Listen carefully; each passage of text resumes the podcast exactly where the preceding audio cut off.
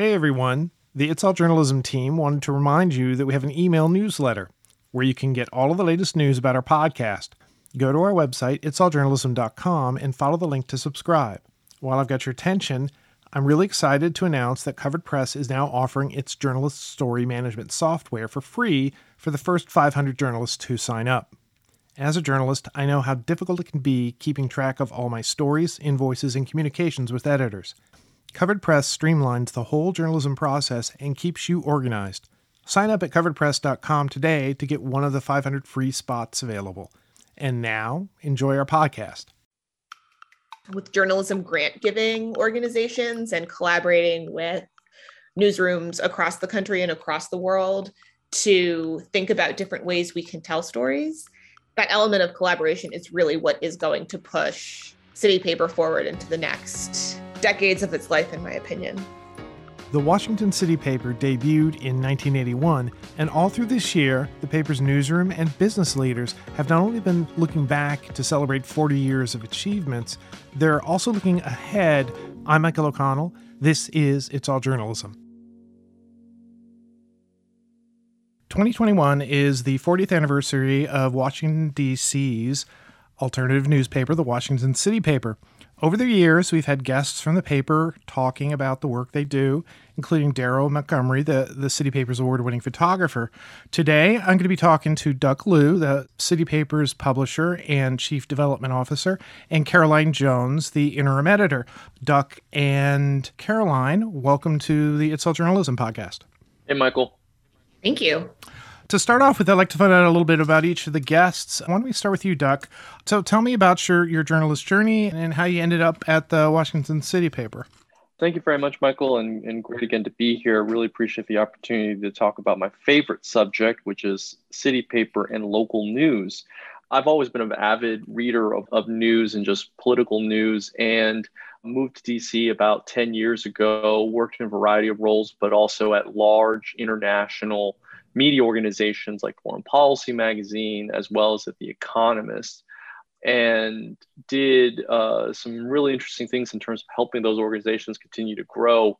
Got a great opportunity from the former publisher of Washington City Paper to lead the sales organization on this side and took it in order to help be a part of an organization that is growing and had just gotten new ownership under our local philanthropist and entrepreneur, Mark Ein.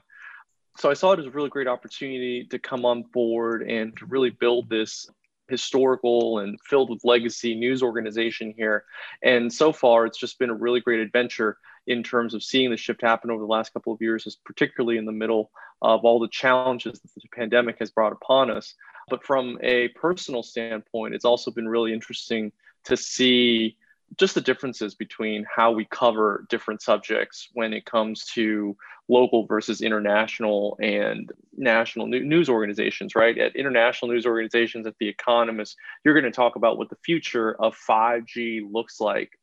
And in Washington, D.C., at the city paper, we're going to be asking well, what does 5G look like for parts of Washington, D.C. that need to get developed? How's that going to influence and impact our budgets? How are we going to make sure that we're doing it in a fairer and equitable way to everyone here? And it's just more granular and it's helped me learn a lot more about this city that I've been living in and brought me a lot closer to my community as well. Not to mention just some of the best reporters we've ever I've, I've ever had the pleasure of working with are at City Paper right now too.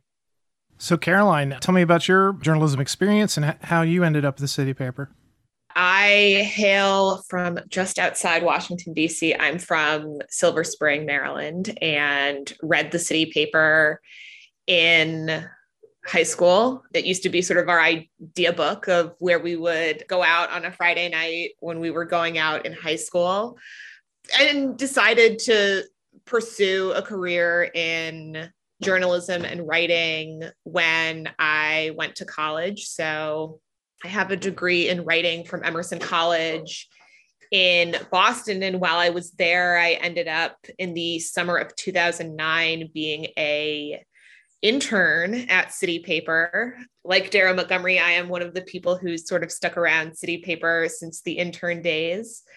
I came back to DC after I graduated from college in 2011. I worked for a year for a small magazine published by the Phi Beta Kappa Society in DuPont Circle. And then in the fall of 2012, City Paper had an opening for its City Lights editor role, which is the person who runs the calendar section. And I had done a lot of that while I was an intern.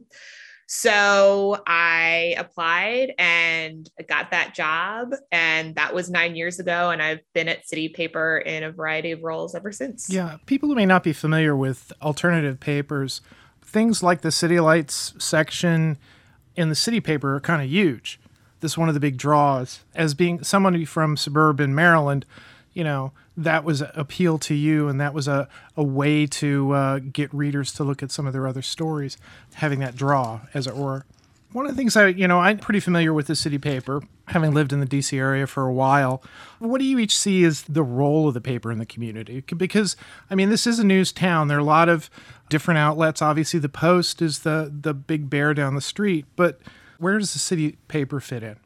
To me, city paper is giving readers that kind of analysis and that deeper look of not just what is happening, but why and how it's happening.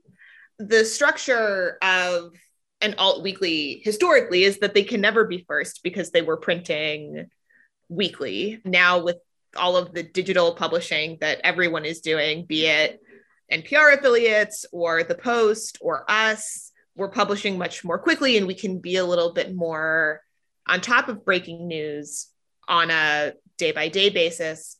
But because City Paper is based in that tradition of telling a longer story and providing more, not necessarily analysis, but context and deeper, more fully felt out and realized stories, City Paper is able to to chronicle events and the way that the district has changed in a way partly due to our longevity. If we're here talking about our 40th anniversary we've been around a lot longer than many of the other places in DC that we now see publishing regularly and with a lot of frequency.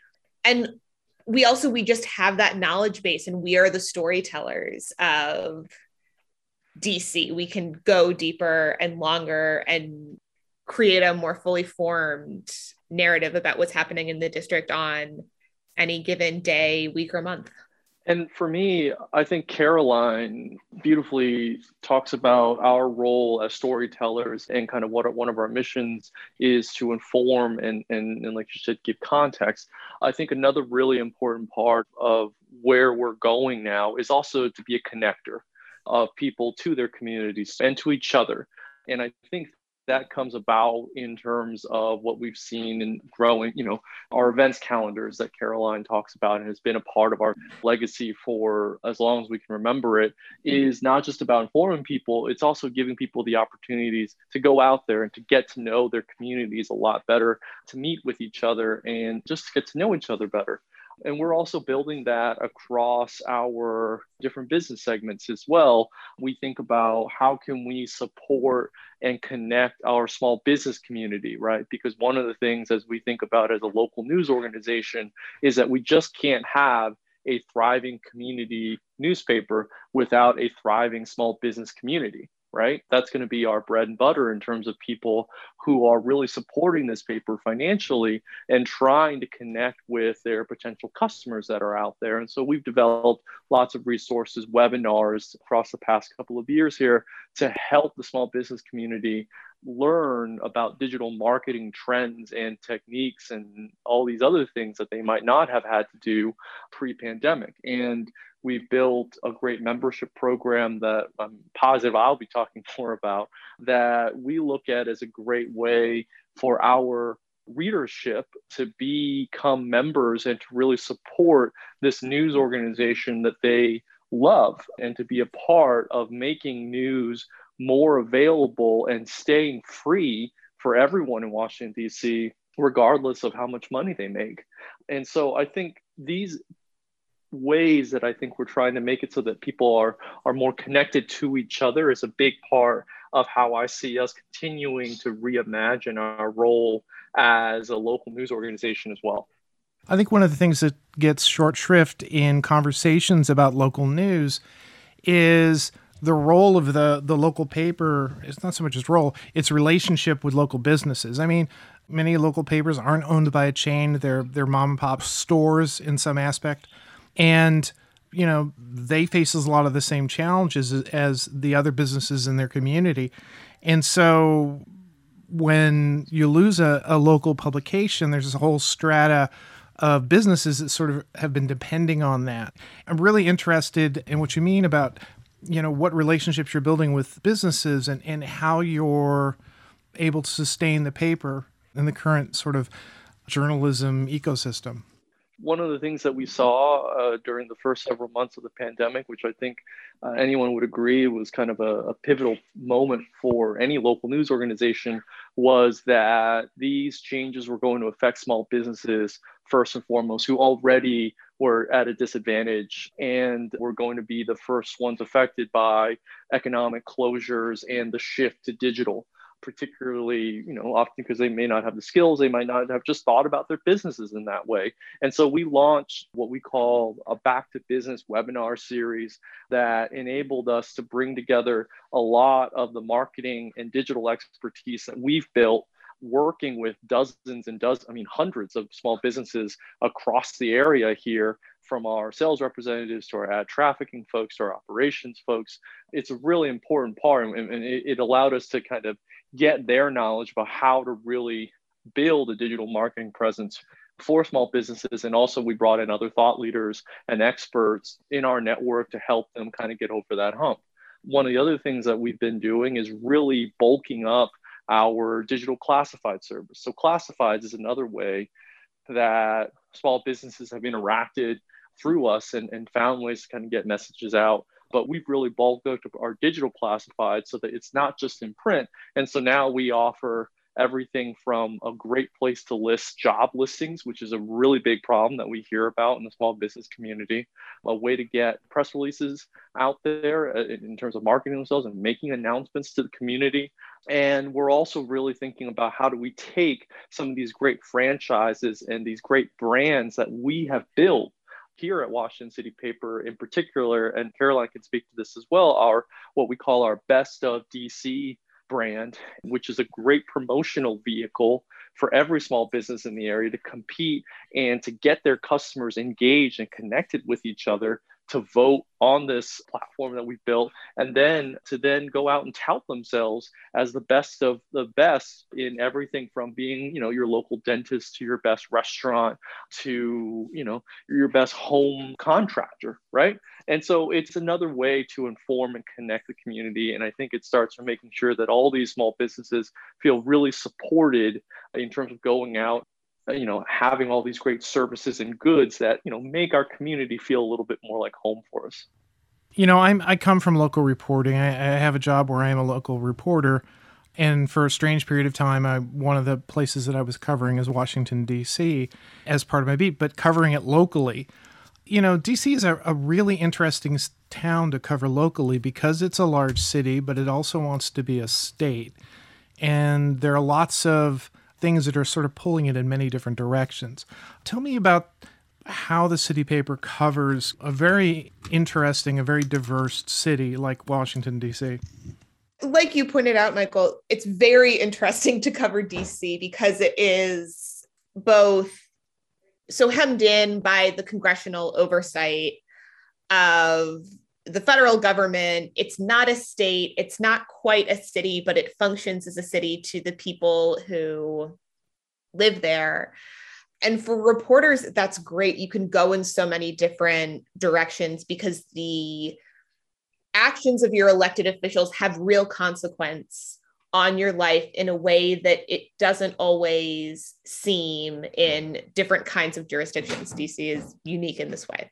So if you're covering local politics, you understand, especially at city paper, when you're looking at it on a you know legislation by legislation level one that you can get close to your elected official in a way that you can't in in a place that would have traditional congressional representation but two, that your voice matters. And City Paper is here to elevate that fact, to talk not only to our advisory neighborhood commissioners and our council members and our mayor and our attorney general, but also to talk to the people who are standing before those people and asking for changes to be made. If those are changes to housing policy, City Paper has a great record and has been a, a venue for people to talk about the problems with housing in DC as DC changes so quickly. I think City Paper, while we're not always on top of every issue related to education, there have been education stories that City Paper is able to cover in a nuanced way, and our reporters are able to get on that, you know, policy by policy level to show people living in the district one, what is going on in their public schools, and two, what the consequence of that happening is. And by city paper reporters knowing DC so well, they're able to tell these stories that have real and sometimes almost immediate consequences in the lives of the people of Washington. And that's what we strive to do every day is to tell the stories of the people of Washington, but also tell stories to the people of Washington. And I say Washington, and I really should be saying DC because City Paper is a paper of DC. It's not a paper of federal Washington, the way we think of it. But to tell the stories of the people and report those stories, but also pass that information on to people because they do need it. We find more commonality when we're reporting on things like housing and education policy, there's more commonality among city paper readers, regardless of where they live. If they live in Georgetown or if they live in Congress Heights, there are these unifying topics that we report on at City Paper that people really care about, and they all have a vested interest in what happens in their home. In the last couple of years, I know Duc was mentioning the pandemic, but in the last couple of years, there's been a really amazing mix of stories that have played out in DC in the district. You know, obviously the pandemic, yes, but you know, the Black Lives Matter movement, all of the the protests around that and everything that was going on around the White House and the, you know, everything before the election and after the election and, you know, January 6th how do all of these sort of events, which are national stories, in a way that, that's very different than how what you think of national stories in the Washington D.C. sphere, which are usually like congressional or presidential stories. But there was so much that was a, a part of the national narrative that was happening on the streets of Washington D.C. You know, how did the city paper handle that? How did they cover everything that was going on in the last couple of years? It's hard. It's really hard because this is happening in our home. This is happening, you know, blocks from our office. City papers on 15th Street Northwest, and it's not that far from Lafayette Park when all of the actions with MPD and the park police clearing the park, I guess, two summers ago now. There's an emotional reaction to that because you're seeing it happen in a place where you would go eat lunch. But the way we're covering it is by leaning on that knowledge that we've gained, we being the staff of City Paper, the many generous freelance writers and illustrators who come through and add their perspective at City Paper as well. So so one of the stories that we ran was a more was a more local reaction to when people who were protesting in the summer of 2020 were kettled on Swann Street Northwest. And that played out on social media, obviously, but we were able to go back and speak to those people and add the local perspective of, you know, people who were saying, I was protesting because I was not, I was not there to cause trouble. I was there because I was in my town speaking out for what I believe in as anyone should feel free to do. And I had this experience and we had a great freelance writer who came in and offered that that perspective when we were covering the lead up to the election and the events of January 6th, we didn't quite know what to do. We were supposed to go to press, I think, less than a week after that happened. When we were on our monthly schedule, we were supposed to go to, you know, print the paper a few days after that happened. And we felt like, as a paper that has the name Washington in its title, we had to have some response to it, but we all saw what was happening and wanted to stay away from it. And so we were able to work with freelancers that way and get some photos and tell the story visually, comparing the images of someone who was there that day and then sending Darrow Montgomery down the next day to look at what the aftermath was. City Paper has been incredibly blessed to have the same visual identity for going on 35 years at this point with Darrow's photography.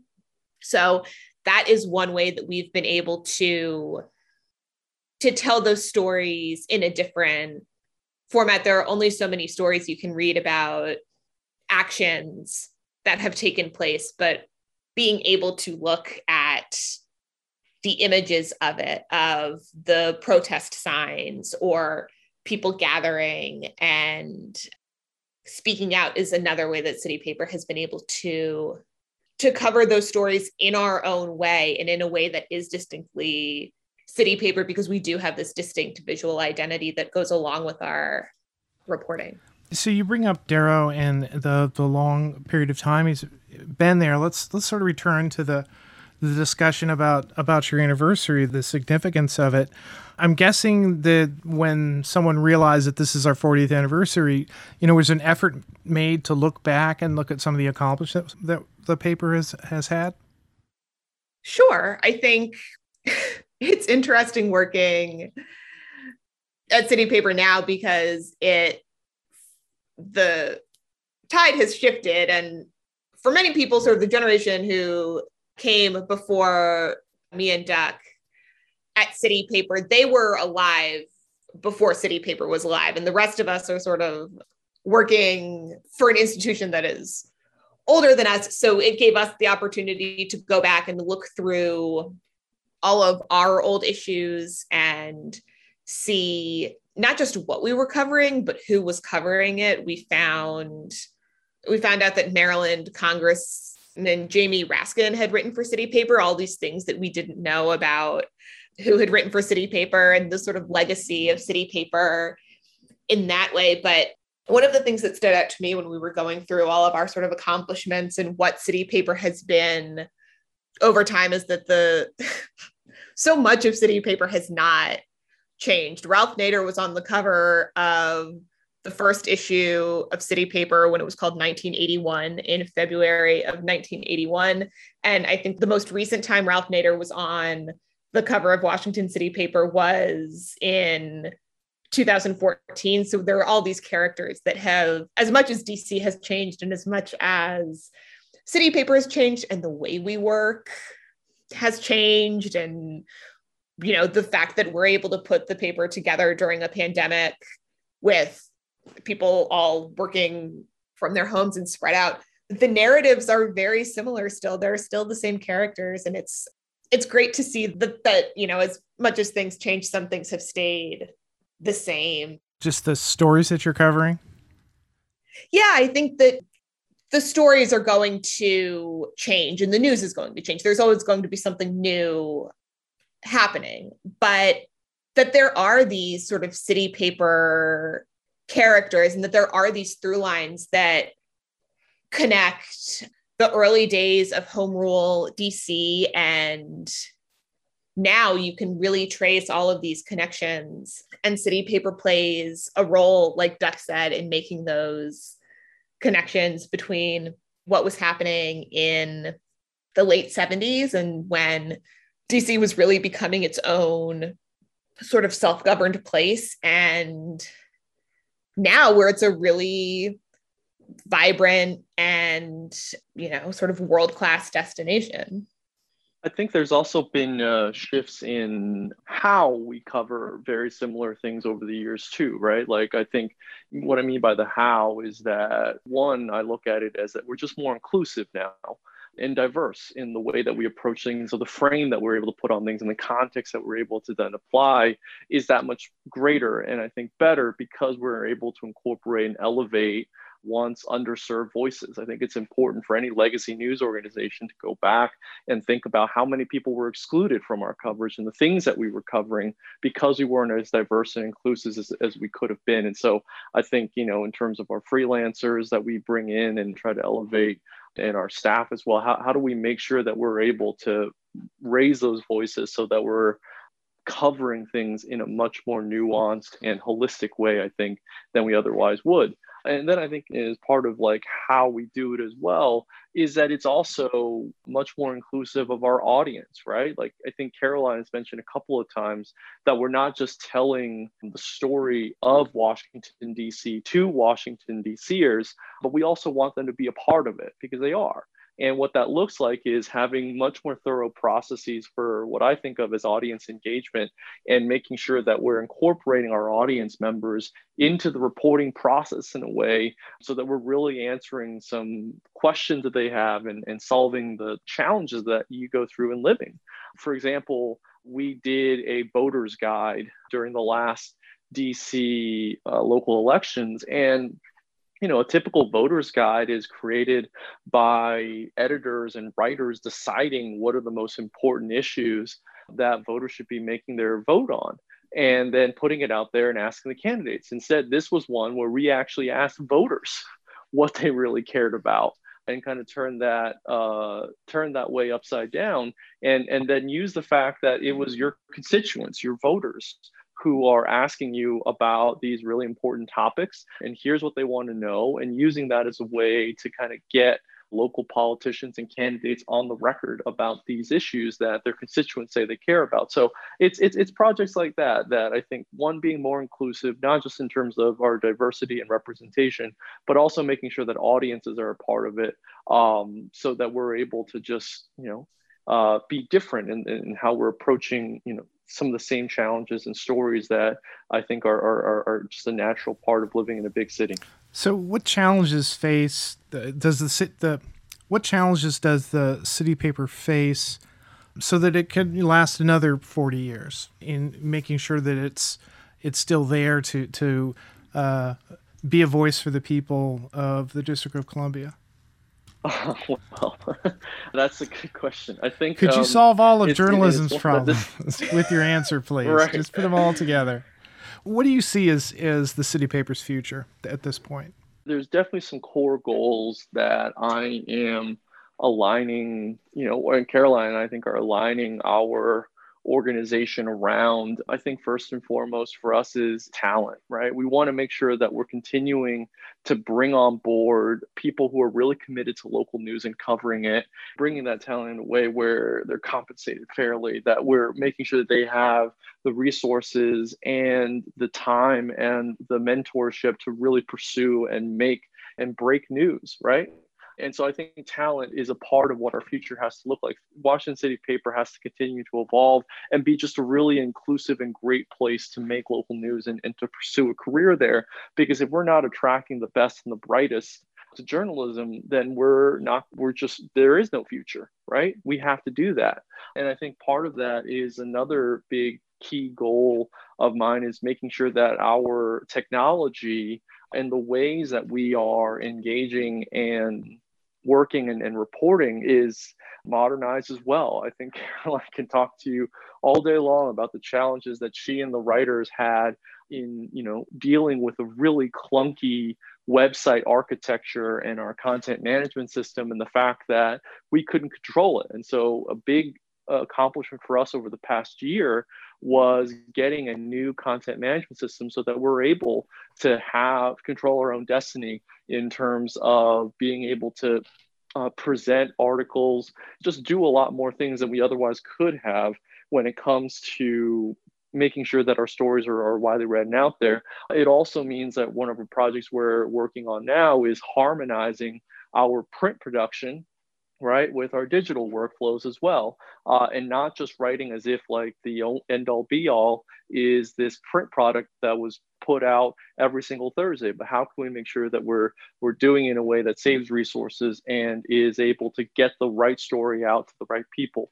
And so I think our technology has to be a lot better because it, it, then leads me into, I think, how do we save local journalism is just making sure that we are really building out what I think of as our total addressable market. What I mean by that is that if local journalism, if our only strategy is to be continuing to fight for a smaller and smaller piece of that advertising pie dominated by places like Facebook and Google and Amazon, we're never going to win that fight. And so we have to really reimagine what our services and what our value is to our local communities in a way that makes it so that we're able to think about what are the other revenue streams to diversify into. And so I'm again, I mentioned it earlier, but we're really proud of this membership program that we've been able to build over the past year and a half here, growing it from maybe I think one or 200 people at the beginning of March of 2020 and knocking on the door of 2,000 by the end of this year. People who have put down their hard earned dollars to support this news organization that they want to be a part of and to see live on for the next 40 years. Thinking about things like merchandising. Um, how do we uh, develop our, our ad products in a way that really serves the base of these small businesses that we work with that I've talked about. And so I think those are all parts of it. And, and, and again, I'm a publisher. I think about it from our business perspective. I'm sure Caroline has some things she thinks about it from the best ways to kind of create these stories and connect readers as well. Duc, you're leading into exactly what I was going to say. I think the future of city paper is an evolution of, of how stories are told in the beginning, there was one way that a city paper story was told, and that was in a print product in a tabloid newspaper that you would pick up when you were around town. And that's not necessarily the way that people receive, the only way that people receive information anymore. So, so the city paper team and what we we hire people to do changes over time. And I think the future of city paper is learning how to tell stories differently. So instead of writing a summary of the most recent hearing on DC statehood, we are going to tell you about it by live tweeting the whole thing and inserting it into your timeline so that people know it's happening when it's happening that this is a it's an active method of storytelling as opposed to sort of look back after the fact.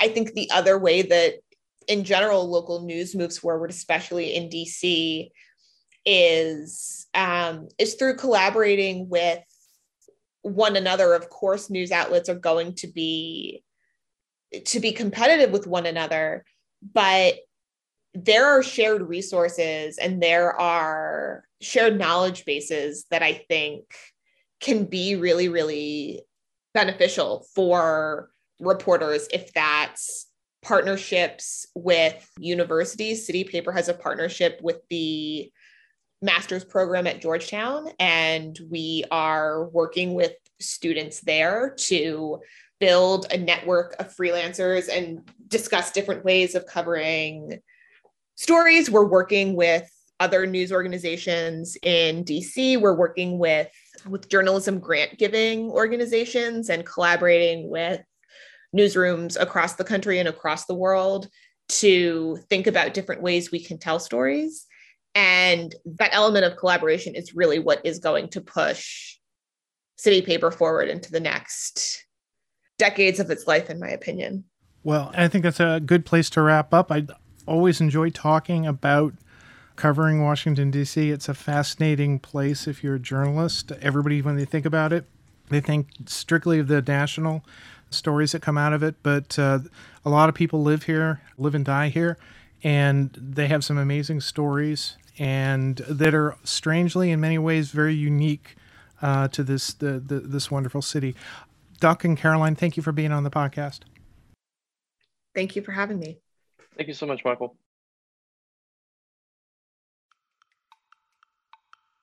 You've been listening to It's All Journalism, a weekly podcast about the people who make the news. You can find out more about us and download past episodes at itsalljournalism.com. While you're visiting our website, why not sign up for the It's All Journalism newsletter? You'll get all the latest info about our podcast, including episode notes and news about live events and upcoming interviews. Go to itsalljournalism.com to subscribe. It takes a lot of people to create an episode of It's All Journalism. Nicole Grisco produced this episode, Amber Healy wrote our web content, Nick Dupre wrote our theme music, Emilia Brust helped with our booking, Nicholas Hunter provided a web assist, and I'm your host, Michael O'Connell. Thanks for listening.